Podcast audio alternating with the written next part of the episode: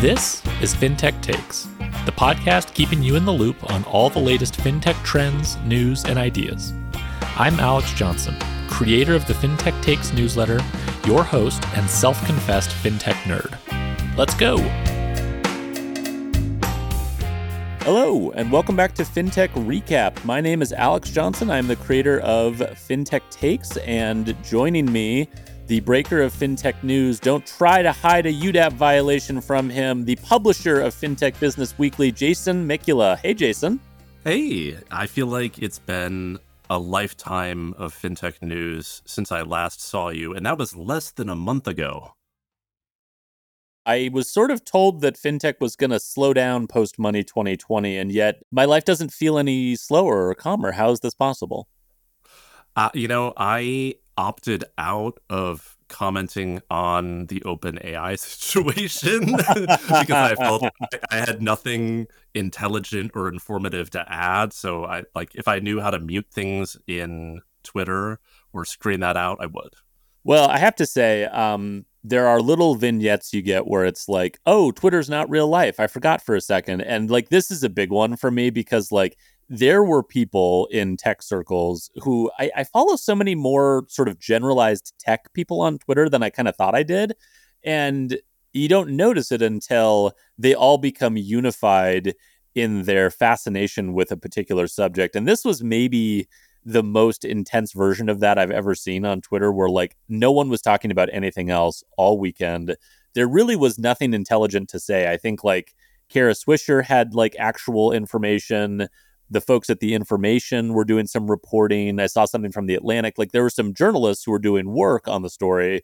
And then everyone else was just like weighing in for no reason. And it was weird because I mean, I know that Sam Altman is kind of a cult like figure in Silicon Valley these days, but like there were folks who were comparing that they were like, this is the single most important day in the history of Silicon Valley. Like just like uh, there was a lot of hyperbole and, and, you know it ends with the guys moving over to microsoft and microsoft winning because apparently under nadella that's what happens so you know dramatic and interesting but not that important maybe i don't know i'll probably regret saying this but uh, silicon valley you know i think has always had a very inflated sense of self-importance as far as you know being totally. the center of the world and, and then you go you know other places in the us or other places in the world and realize like the world keeps spinning even if the board member or the CEO got kicked out.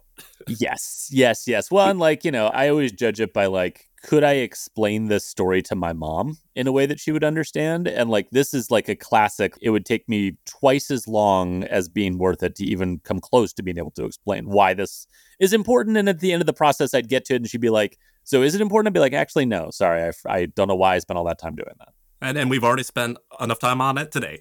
I strenuously I strenuously agree. Let me ask you one other question. Speaking of in other places of the country outside of Silicon Valley, so as an American living abroad, my understanding is that you at least take some of your American traditions with you. Is Thanksgiving one of those? Thanksgiving is actually my favorite holiday. Uh-huh. Uh, I really like eating. Yeah, uh, so well, it me really, it, it, it's very consistent with eating um, so yes, I this will be I think my maybe third year hosting Thanksgiving since I've moved here. I missed one at some point.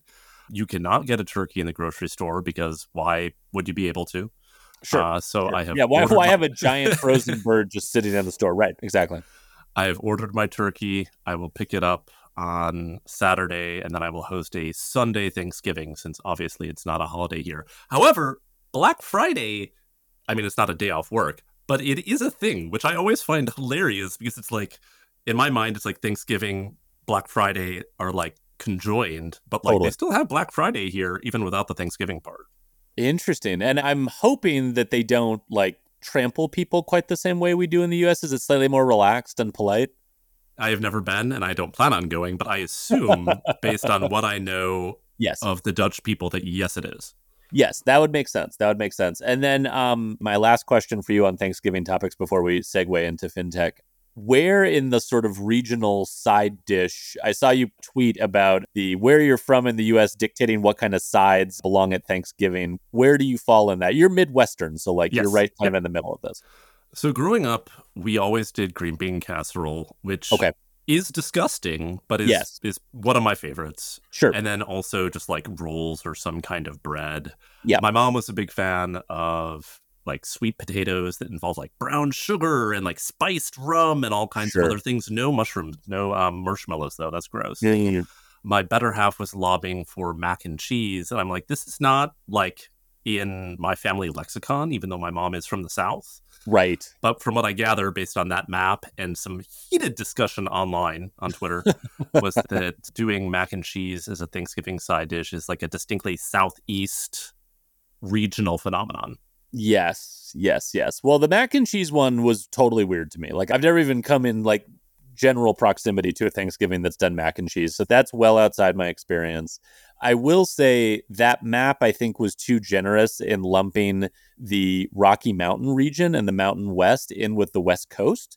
Yeah, you'll get all that salad in the map. Yeah, and I was like, salad has no place at Thanksgiving. Like, no, no, no, no, no, no, no. So we really belong more in like a Midwestern area. Like we do casseroles, rolls. Uh, my dad's a huge fan of sweet potatoes with marshmallows on top. That's a thing that we do. So that's much more like our speed. We'll Jason to made like a yeah, look with like a yeah. disgusted look on his face for Mm. those who can't see when I mentioned marshmallows on sweet potatoes. So We you will, know, we'll have to compare notes uh, after the holiday. Okay, fair enough, fair enough. We will share some swap some recipes. Let us now swap some fintech stories. Jason, you have a, a meaty one to start with. Yeah, where do I even start? So, I mean, the title I wrote for this was FinTech Reckoning Picks Up Steam.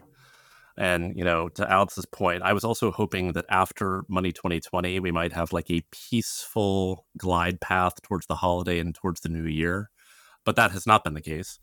In the last couple days, couple weeks, there have been a handful of consumer facing fintechs either shutting down and or pivoting to B2B or to infrastructure plays. So the two most recent ones being HM Bradley, which for those who aren't familiar was kind of a high yield savings non-bank fintech app. It also had a credit card. And I think just like over the weekend, Petal, which is a cash flow underwritten credit card, sort of a credit card for people thin file, no file, new to credit. That could be college student, could be immigrant, could be recently divorced person who doesn't have his or her own credit history. Fortune reported that it was put up for sale and claimed that it could shut down if a buyer isn't found. Sources I spoke to did not agree with that assessment and said that even if a sale, well, one, that there were multiple offers on the table, and even if a deal were not reached, that they'd be, be able to continue operating until they sort of figured out what was next. And then there's a slew of others that are maybe, you know, second or third tier. I mean, obviously, Mint, you know, everyone had their RIP Mint moment. Uh, if I still lived in the US, that would make me sad because I used it up until the moment I left the country. Ness, which was like a wellness focused card startup, shut down. I've heard that Extra, which I believe is a credit building startup, is most likely shutting down. Braid, Catch, uh, a company called Status Money, which I don't think anyone except for me has ever heard of. And I only know that because a former colleague of mine from Goldman went to start that with a friend of his. Eco shut down its consumer fiat banking app in favor of some other weird crypto stuff. And I'm sure there's like a handful more that I'm forgetting. So, I mean, I guess like the story or the question is is the worst behind us or is there more pain ahead? And, you know, what are other possible impacts? And, and I mean, you know me, Alex. Uh, I'm thinking on the sort of banking as a service partner banking space, which, you know, some of these companies worked with, plenty of other you know even smaller startups that we probably haven't heard of work with you know where are we on the cleanse of of unprofitable fintechs Yeah, I mean, I think there's more to come. Honestly, I mean, I the some of the more successful ones, like a Petal or an HM Bradley, or you know, at least more sort of notable ones that we've sort of been paying attention to, like Catch or Eco. I think all of those ones, I mean, those are just the ones we hear about, right? I think there are probably a whole bunch that never rise to the level of really getting a lot of attention in the press, but are probably also being shut down. And I, I do think we are, I don't know, probably right in the middle of this wave of um, sort of shutdowns and consolidations. You know, I mean, I think the takeaway, and you know, HM Bradley is a good example. I wrote about them in my newsletter today. You know, the model just wasn't very sustainable, right? And in fact, Zach, the CEO, uh, sort of was writing a little bit about this on Twitter over the weekend. You know, it's just not a model that made a lot of sense. Now, if there was a path where they could have gotten a bank charter and become a bank and started doing lending and other things, that'd be different. But if you're going to start a neobank and the focus is on giving really high interest rates to savers to attract as many deposits as possible, well, the only way you can really make that work is if you also lend out money at high rates. And not being able to do that and generate the net interest margin that would come with that just means that you're not really ever going to be profitable. And I think where we sort of got hung up or where we maybe stopped kind of paying attention to this basic reality was over the last couple years when there was just no interest on the part of investors in trying to understand the viability of any of these models it sort of seemed like oh yeah why don't you start that and you start that and you start that? And i guess the optimistic way of looking at it would be that the largesse of fintech investors from 2020 to 2022 did allow for folks to build things that are in some cases becoming infrastructure. So obviously HM Bradley has announced they're pivoting to B2B and they're going to be I think sort of selling a white labelable version of their sort of product and technology stack to banks, which I actually think could be a very compelling offering for banks. Petal a while ago, perhaps seeing the end of the road coming, spun off Prism, which is a cash flow data and analytics provider that's sort of focused on being, I guess you could say, the FICO of the open banking stack. And maybe that's the way forward for them. So I think in a lot of cases, the runway that was afforded to these companies allowed for the development of some cool technology, but the actual B2C facing business, I don't know if you feel any different, but most of them that I saw had very, very long odds of ever sort of growing into a viable standalone business. Yeah, I think the HM Bradley one caught me by surprise. Uh, I mean, for a couple of reasons. One, I'll be honest, I wasn't, you know, following it super closely. Like there are companies I follow super closely and, you know, watch every data point that comes out, whether, you know, it's if they're public, you know, earnings report or call report filings or whatever. Borrow, borrow, borrow. No, I'm just kidding. so, so I wasn't, you know, I wasn't super closely following HM Bradley, but my, you know, my perception, and again, this is probably colored by the the anecdote that you know they had to pause onboarding at some point because you know they were getting too many deposits for their partner bank Hatch, and yeah, had a wait list. And I was like, oh, okay, so it just sort of like the sense was like, yes, it's going well. Um, but I mean, to your point, if if the fundamental model is pay high yields for deposit but then you're parking those deposits at a partner bank. Yeah. And then you're getting, you know, presumably some share of that float or interest income, but you're passing some along to the consumer. And then the bank obviously wants, you know, its share as well and it, it just becomes like oh well maybe this economic model you know isn't workable. I will well there's no there's no debit interchange was the other thing right? Because yeah. they cause those that customer segment they use cards. Obviously hm bradley tried to launch a credit card but there was no like debit interchange which we've made fun of on this podcast before but like they didn't even have that to fall back on. True. I mean i guess in my initial immediate thought which is probably not exactly fair or meaningful was like, well, if HM Bradley can't make it work with, I think Zach said the average customer had like twenty five thousand dollars. I'm like, if they can't make it work, you know, how does like Chime make it work? But to mm-hmm. be fair, the business model here is a bit different. Of you know, how does Chime monetize and generate revenue versus what was HM Bradley trying to do? Mm-hmm.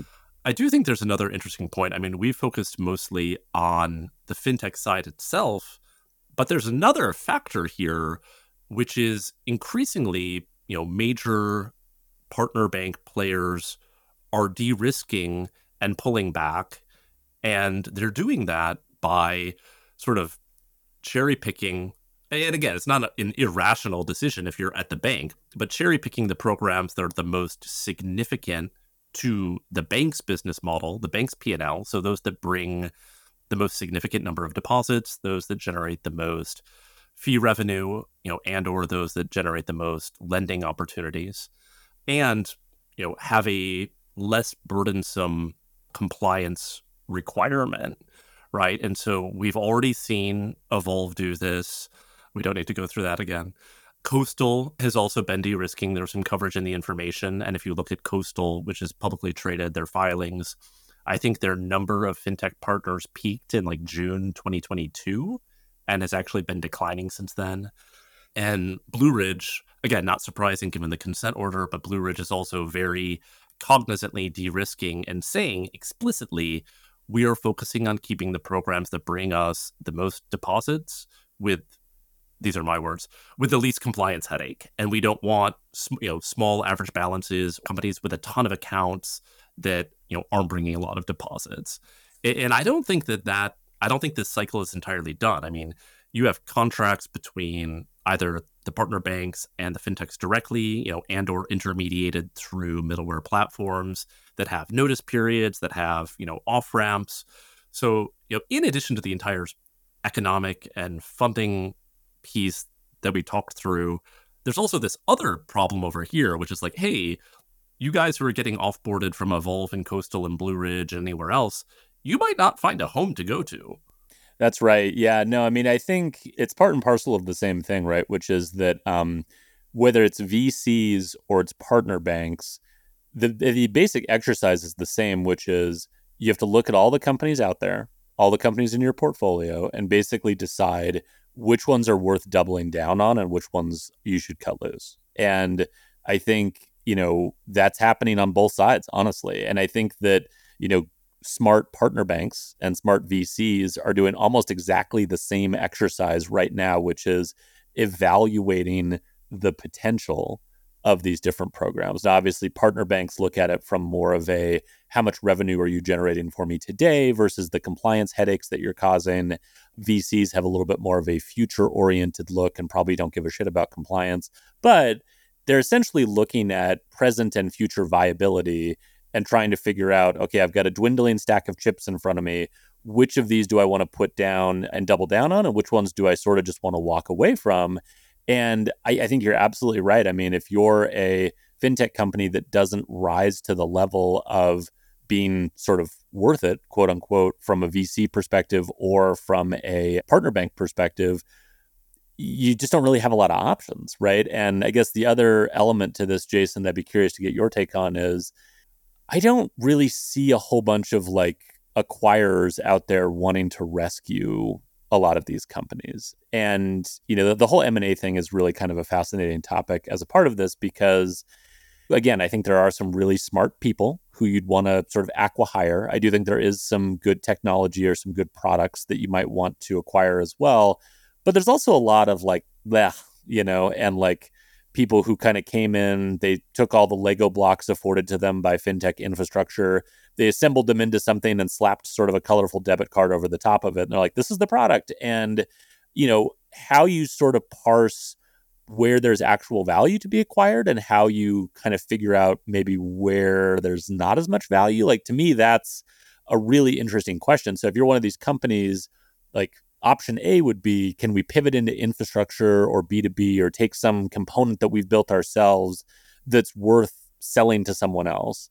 And if not, can we try to figure out a way for someone to acquire us? But again, those acquisitions are very hit and miss. I was pretty critical of, you know, Robinhood acquiring X1 as an example. And, you know, I think X1 when I looked at it, I didn't really see much that was that sort of unique. It was more sort of fancy marketing than anything else. But, you know, clearly Robinhood saw it as sort of a quicker path to get into the credit card business. So I do think you'll see some of those, but I don't know. I mean, it, it almost feels like you have to position your company in a very different light to appeal to potential acquirers than you do to appeal to consumers, which is different than the light you have to sort of position yourself in to appeal to VCs or partner banks. So like there's there's all of these potential different audiences that you can be trying to speak to and the question is which one are you effectively speaking to and how will that allow you to survive? We shouldn't understate the difficulty of making that pivot. I mean, having most of my career has been you know, doing consumer marketing, but going from marketing a consumer product to saying, oh, well, we're just going to sell tech to banks. I mean, yeah. it's it's an entirely different thing, you know, different marketing strategy, different sales cycle.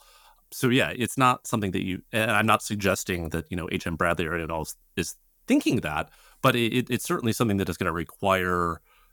I suppose incremental capital and the 13 million that they raised, as, as well as time to navigate that transition, and and you know, presumably they have a sense that there's some amount of demand or traction that enabled them to raise that additional round. But you look at some of the other examples in the space and going a little bit further back, right? Deserve, which originally started as a consumer credit card. Yeah. And then essentially pivoted to being infrastructure. So, like card issuing as a service.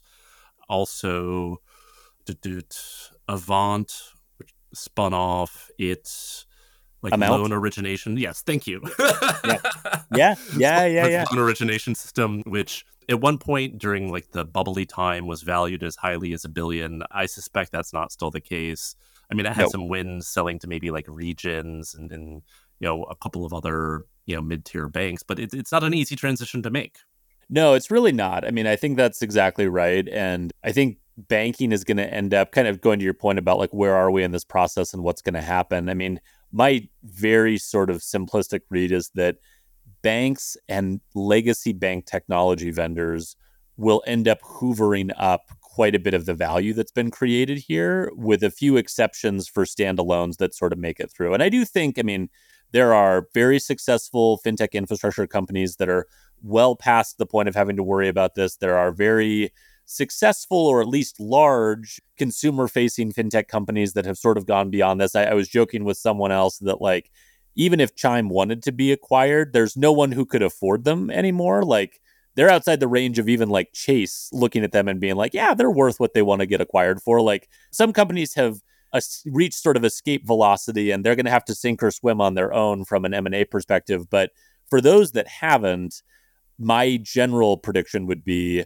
a lot of them are going to end up either dying or getting sort of sucked up by banks that have very stable business models that can afford to kind of go bargain shopping or we started to see this a little bit the legacy bank technology vendors whether it's the credit bureaus or the large core providers or Visa and Mastercard or whomever you want to name who are going to come in and try to do a little bargain shopping on the infrastructure side.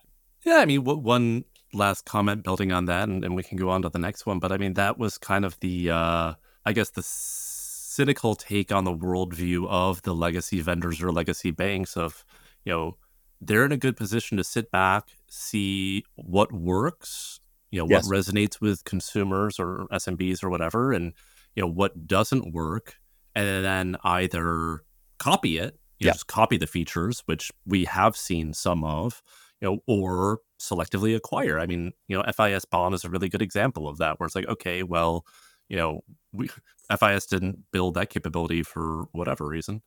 But, you know, if you wait long enough, you can go and acquire at what I had heard was quite a fire sale price.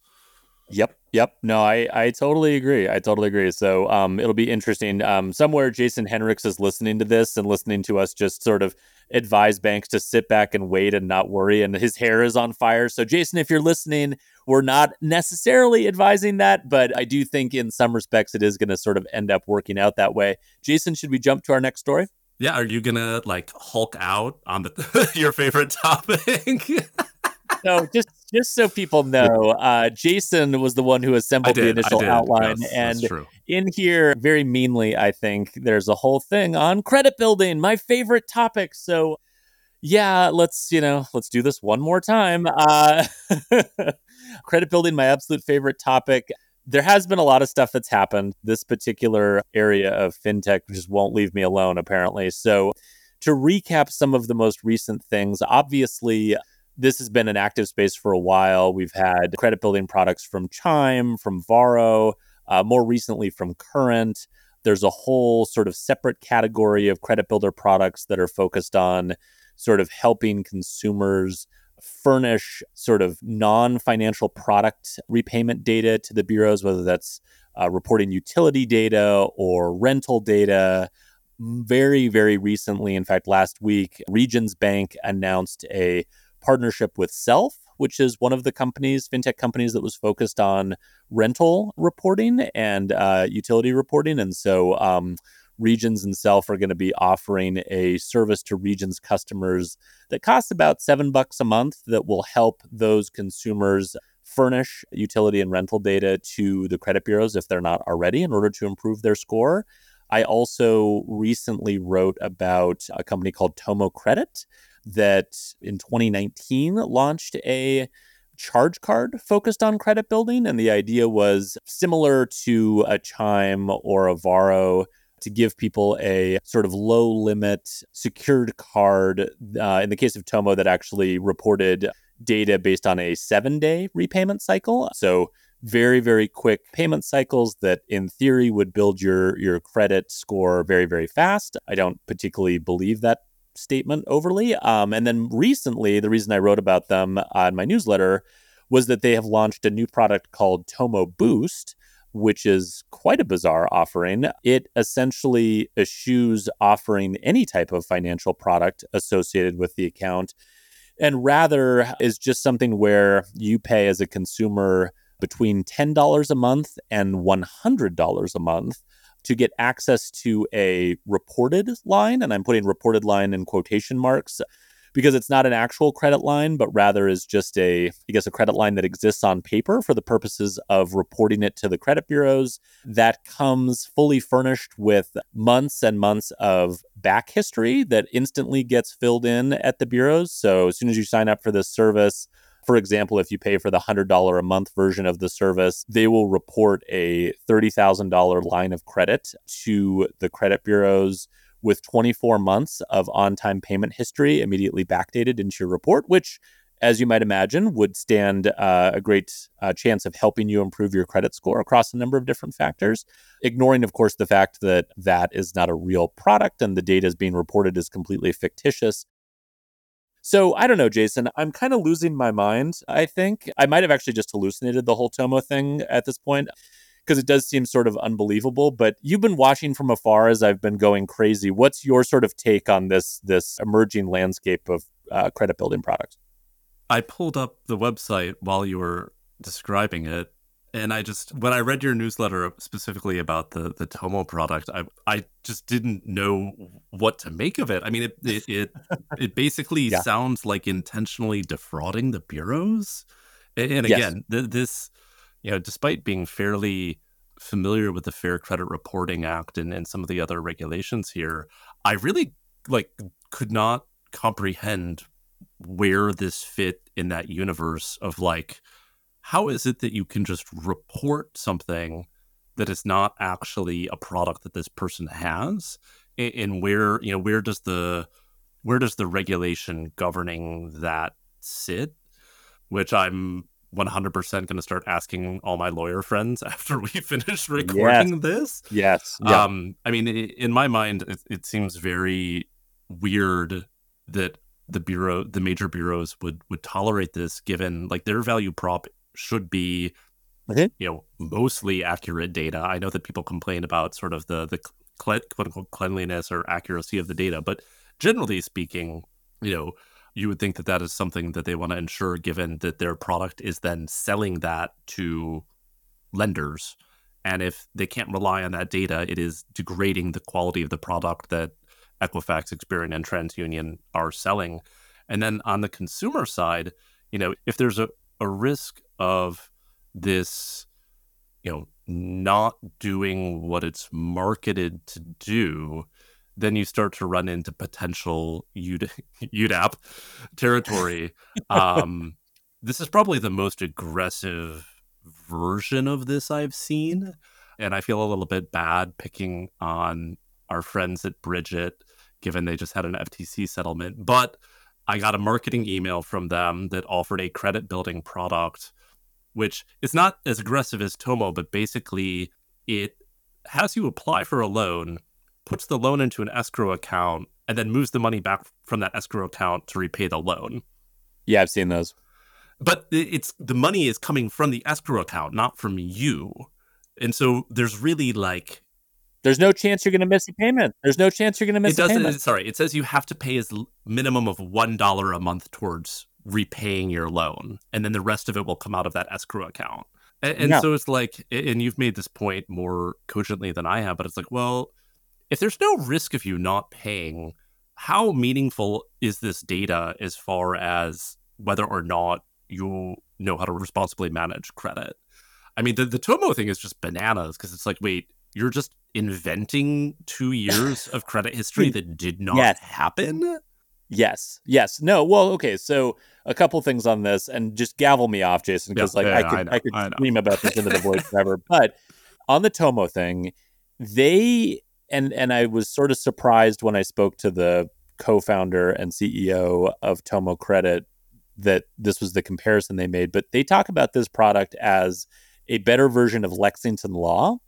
And for those who don't know, Lexington Law is one of the largest, if not the largest, credit repair service in the US. And credit repair is a nasty business because you're dealing with consumers that have damaged credit reports. So not not thin files or no files, not new to credit consumers, but people who have damaged credit reports that they need to fix. And it's a pretty predatory business area. Credit repair firms like Lexington Law get into massive tussles with regulators like the CFPB all the time. The CFPB has cracked down on this space multiple times in the past. It is very, very expensive. And usually, the way that they sort of frame out their services is pay us a monthly subscription fee, sometimes going up into the hundreds of dollars. So I think from Tomo's perspective, they look at that and go, see, they're expensive. We're not expensive.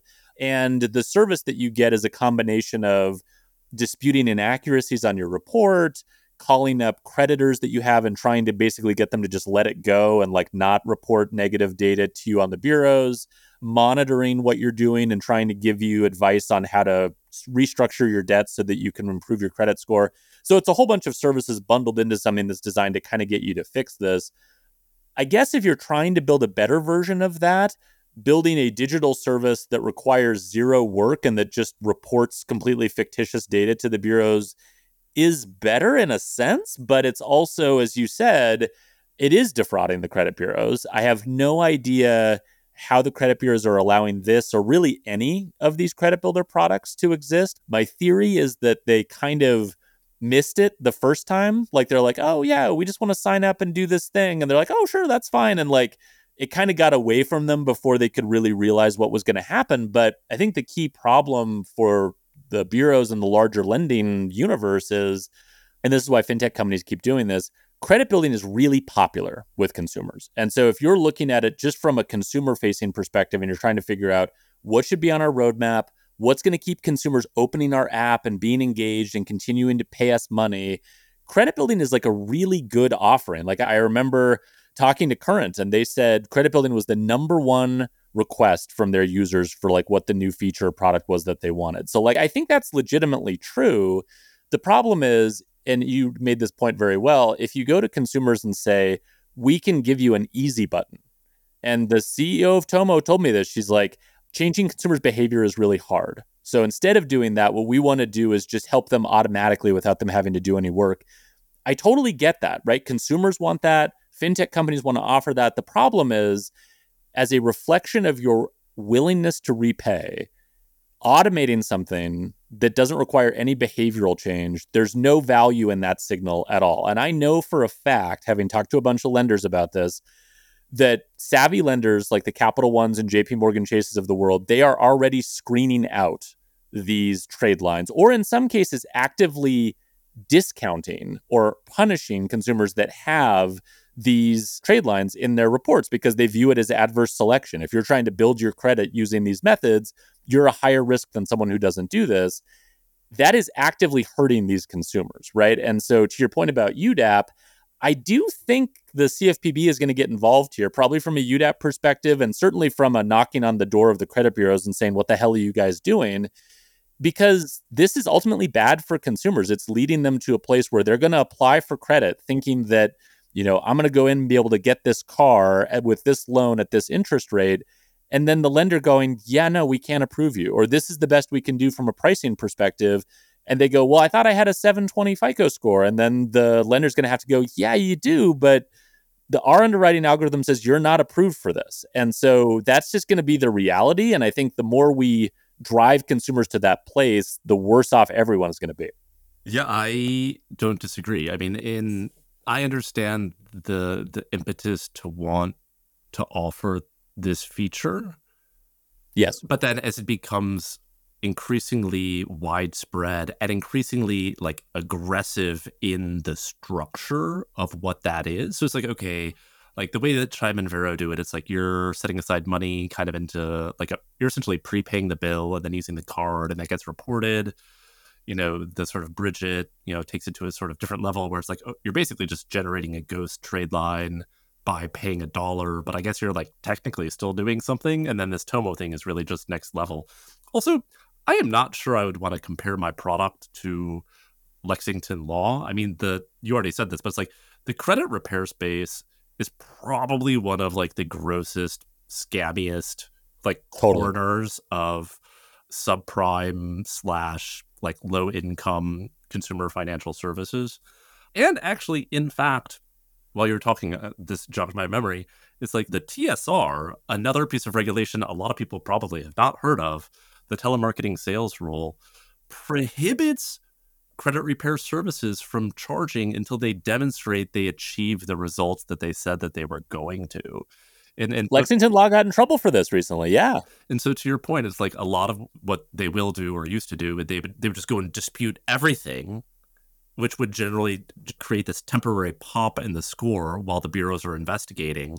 You know, try to get the money from the person, and then eventually the bureau would be like oh no like whatever this bankruptcy is legit we're not taking it off you're and so it's yeah i think it is an area of you know consumer financial services that is probably in need of some attention i'm sure somebody could do something cool with like generative ai i do not know if just Tomo is working on that i can tell you that i do not know if just generating essentially meaningless data and reporting it is is really the avenue um, that I would take in this. And setting aside the consumer harm standpoint, this feels like a field day for synthetic identity fraudsters.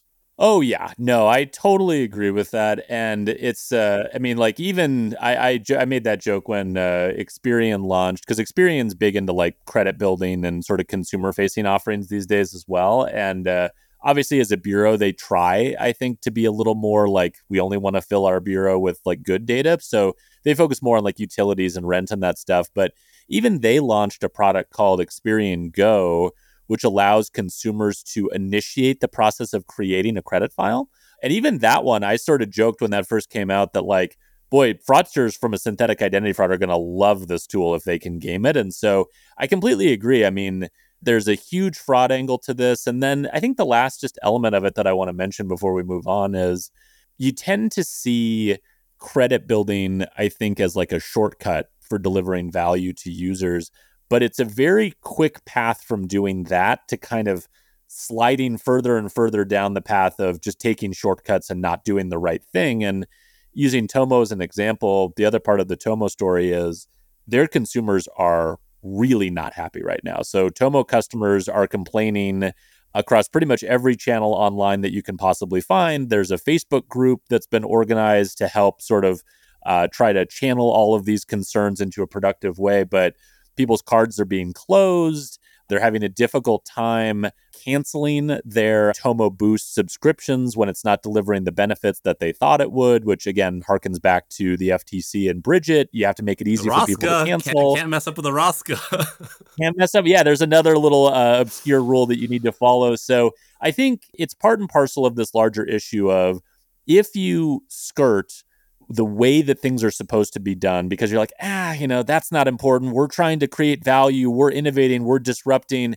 You know, we are better than the other people in the space. And again, that goes back to the Lexington law thing. Like, if your defense is, well, they're worse, that's a terrible, terrible defense. And, you know, I think in fintech, we just need to be better than that. And I think credit building is really sliding into a bad space in that way.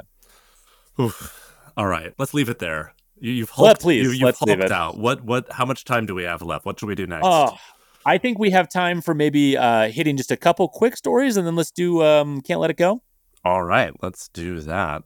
My quick story is this caught me by surprise when it came out. And I don't know if I was just yeah. not paying attention or if it really yeah. was a surprise to everybody that the Federal Reserve Board is proposing to lower debit card swipe fees only for covered institutions, so those with over $10 billion in assets. You know, I'll admit that, you know, when Durbin was passed and the Fed was originally formulating its formula to govern this, I was not even working in financial services. So there, there are some interesting pieces of the history here that I actually did not know and learned while reading through some of the analysis on this. Specifically, that one of the unintended consequences of the original Durbin Amendment was that it became more expensive for merchants to process small transactions before it passed, networks would give preferential pricing, basically a discount for small ticket, think like 10 bucks, in order to encourage merchants to accept cards and do this transition from everyone paying with cash to people preferring debit. And once, you know, once Durbin passed, sure, it became the ceiling, but it also became the floor. And so I always use the example of like the New York bodega because it's like, mm-hmm. okay, if you're going in there to buy a Gatorade and like whatever, a bagel, you know, that transaction is now more expensive than it was before Durbin. Obviously, you know, big banks unhappy about this. It's estimated that it's going to significantly, you know, reduce their interchange income. You know, I, I found it very curious, and I heard your episode with Kia, I think, talking about this already you know, they're like, oh, competition will take care of any of these fee increases, which I had a good laugh when I read that. But but what did what, what was your quick take? What did you and Kia think on this? Yeah, I mean, uh, Kia and I tried not to completely lose our minds about this, but it's absurd. I mean, really, it's it makes no sense. It completely contradicts all of our experience, and I, I was shocked when the the Fed included that in their little memo about, well, you know, it's possible that prices might go up, but we think competition will take care of that. It's like, no, like there have been numerous, numerous studies that have shown, not just in the US, but around the world, that when you cap these fees, the extra money goes into merchants' pockets. There are some exceptions in specific categories of merchants or specific geographies where there might be a little more competition, but competition drives prices down regardless of what else you do. The question is just what margin are you giving merchants to play around with here? And I don't know. I mean, I find the overall discussion around this to be really frustrating because the reality is that it kind of reminds me of the the student lending thing a little bit where it's like it's framed as this is unfair to all merchants and we need to fix this. When the reality is the companies that are driving this and that benefit disproportionately from it are Amazon and Walmart, Walmart and Amazon yeah. and Target and a yeah. few others. Like it's these big box retail stores that do massive, massive volumes and that have teams of people that are only focused on optimizing costs around payment acceptance. Those companies care everyone else doesn't really care that much. And I, I don't think you made a really good point about that bodega. Like they want the discounts for small ticket items. Like they want a sort of card ecosystem where issuers are trying to get them to accept these payments, which is also good for consumers because it gives them more choice. So I find all of the messaging around this really bizarre. And the only other thing I would just toss out there is, and I haven't dug deeply into this, but apparently there are some sort of legal shenanigans happening behind the scenes, which maybe is what precipitated the Fed to look at this because technically this is a requirement under the Durbin Amendment that every two years they were supposed to be evaluating this Oops. and keeping the cost low. And it's like, oh yeah, since uh, since 2012 we haven't really been doing that at all, but now we're going to do that. So I think what happened behind the scenes is someone with some sympathy towards merchants found a legal avenue to sort of prod the Federal Reserve to do this. I don't think, absent that, the Fed was really going to do much here, nor do I think they should have. So it's kind of absurd. It's sort of the legacy of Durbin continuing to sort of haunt all of us a bit. So great. Thank you. The ghost of Durbin passed. Okay, one more quick one. Yeah, one more quick one. So um, I know you wrote about this. I also wrote about this, but Plaid is now a consumer reporting agency, which is very exciting. I guess I should say technically, Plaid has set up a subsidiary company that is completely legally separate from regular Plaid that we all know and love, that is now being regulated as a consumer reporting agency. The gist here is that for a long time, Plaid very vociferously argued that it did not need to be a consumer reporting agency, that it was just dumb pipes transmitting data from one party to another. And if those parties wanted to use that data to make lending decisions, that was their responsibility, not Plaid's. So we don't need to be a CRA. However, and I think this was fairly predictable, we've talked about building the volcano and sort of, I guess, building down for the layers of the volcano. Lending and doing more value added services around lending was always a direction that I think Plaid was going to go. There wasn't much room to go any further in that direction in terms of providing attributes or scores or doing any type of what uh, the FCRA calls assembling or evaluating of the data for the purposes of making a lending decision without becoming a consumer reporting agency. So Plaid uh, took that step. According to Plaid and the folks I've talked to there, there's a huge amount of sort of uh, existing interest within their customer base for help with lending use cases. I think, particularly for either smaller banks or less sophisticated fintech companies that don't necessarily want to do all of the building and assembling and evaluating of analytics on top of cash flow data for lending.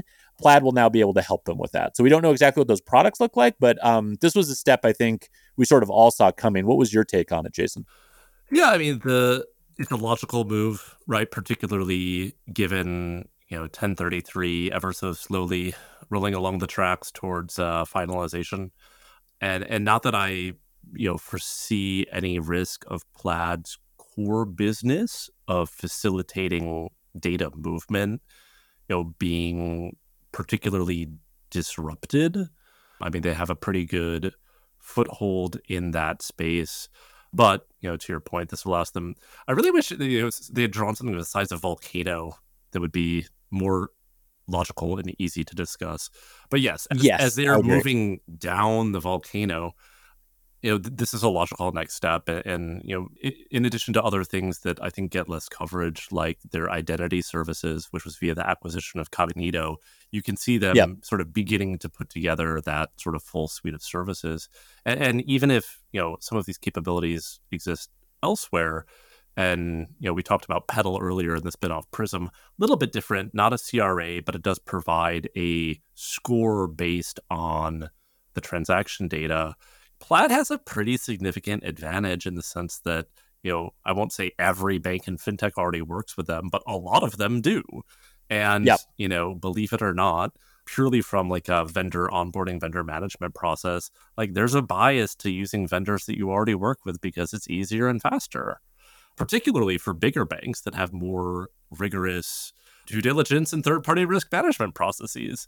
So, yep. so to the extent that you know somebody is comparing, well, I already work with Plaid and they offer this thing, or here's some other company over here that I've never worked with.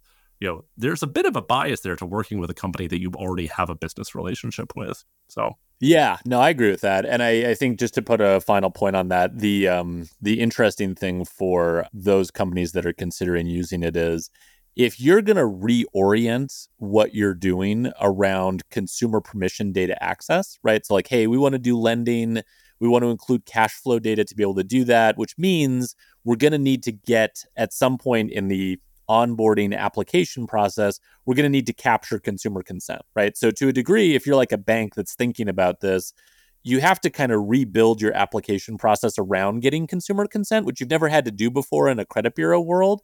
And if you're going to do that, I think the argument that Plaid would make is, well, why not take full advantage of doing that, right? So, in addition to getting consumer permission for getting cash flow data for underwriting, you should also capture consumer permission for identity verification. And you should also use this data to make the payment process both distributing funds and collecting payments from the consumer easier, which Plaid can do from a open banking payments perspective.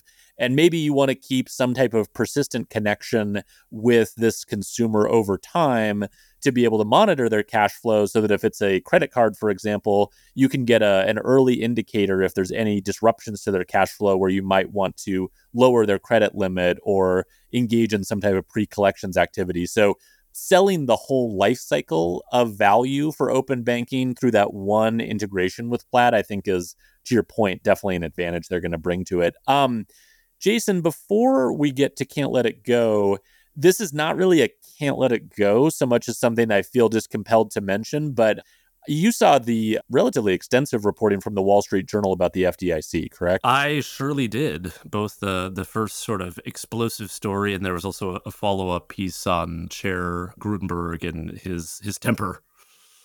Yes, yes. His uh, apparently he has a bit of a temper. So, for those who haven't read it, the reporting from the Wall Street Journal basically just outlined a very disturbing and sounds like long-standing culture of harassment and sexism and just sort of rampant unprofessional behavior at the FDIC. And in particular, behavior that has driven a lot of women out of roles at the FDIC. And I, I, you know, I don't think there's really much analysis to do on this. I'm really glad the reporting came out, and I think my only comment on it, Jason, is that an FDIC that drives women away from working there is a poorer FDIC, and the overall banking ecosystem is worse off for that. So I, I hope they get this addressed. I'm glad there's more scrutiny on it. What was your just super quick take on it?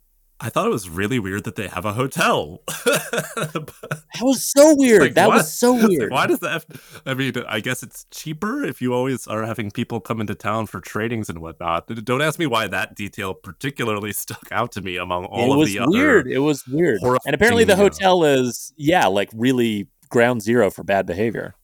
Yeah, I mean, it, it's always really unfortunate. And I mean, yes, you know, you remember that these people, whether they work at a government agency or senior roles or whatever, are people and they may make bad yes. decisions and, you know, generate not great outcomes both for themselves and for the agencies they they represent.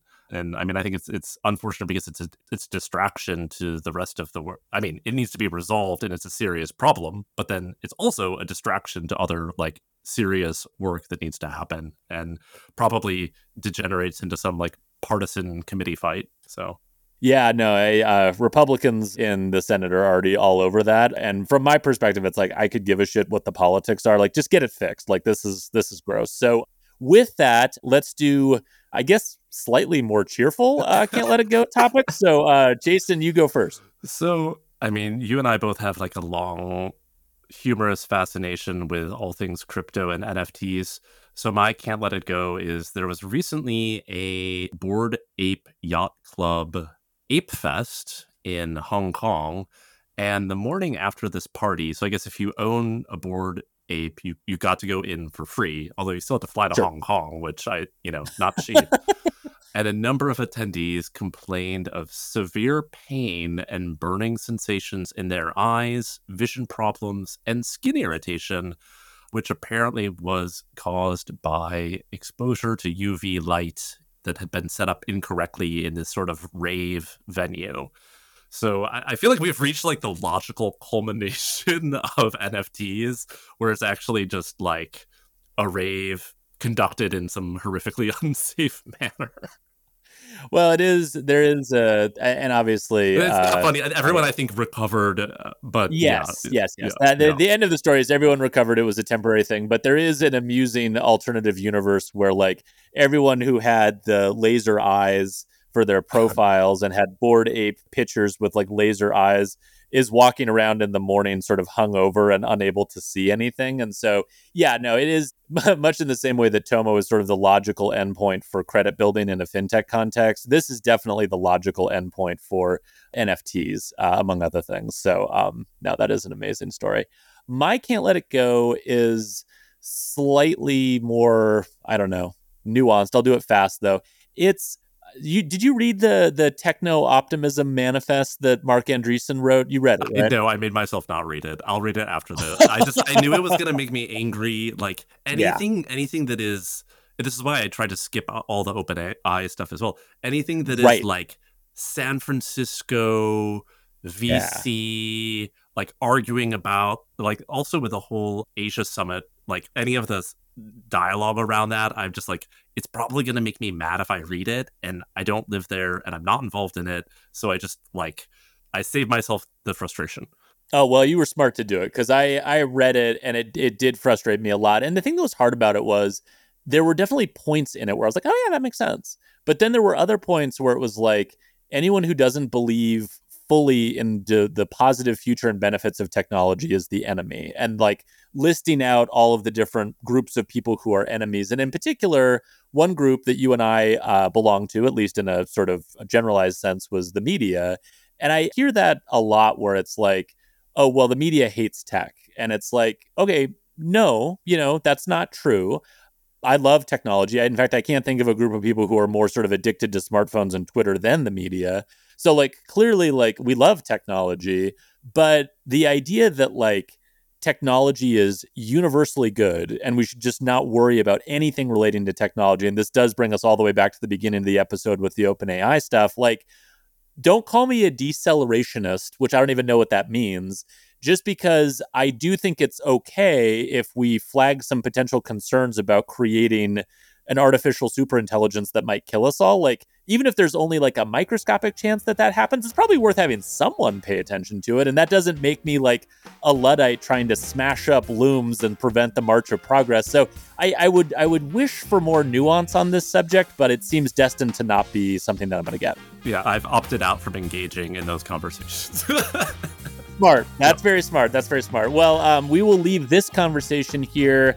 Jason, have a wonderful Dutch Thanksgiving. Give us a full report on it next time we speak. And uh, until then, thank you, sir. Thank you. Thank you for listening to this episode of FinTech Takes. Stay up to date with emerging companies and the latest fintech trends by subscribing wherever you get your podcasts. And if you love FinTech Takes, please tell a friend.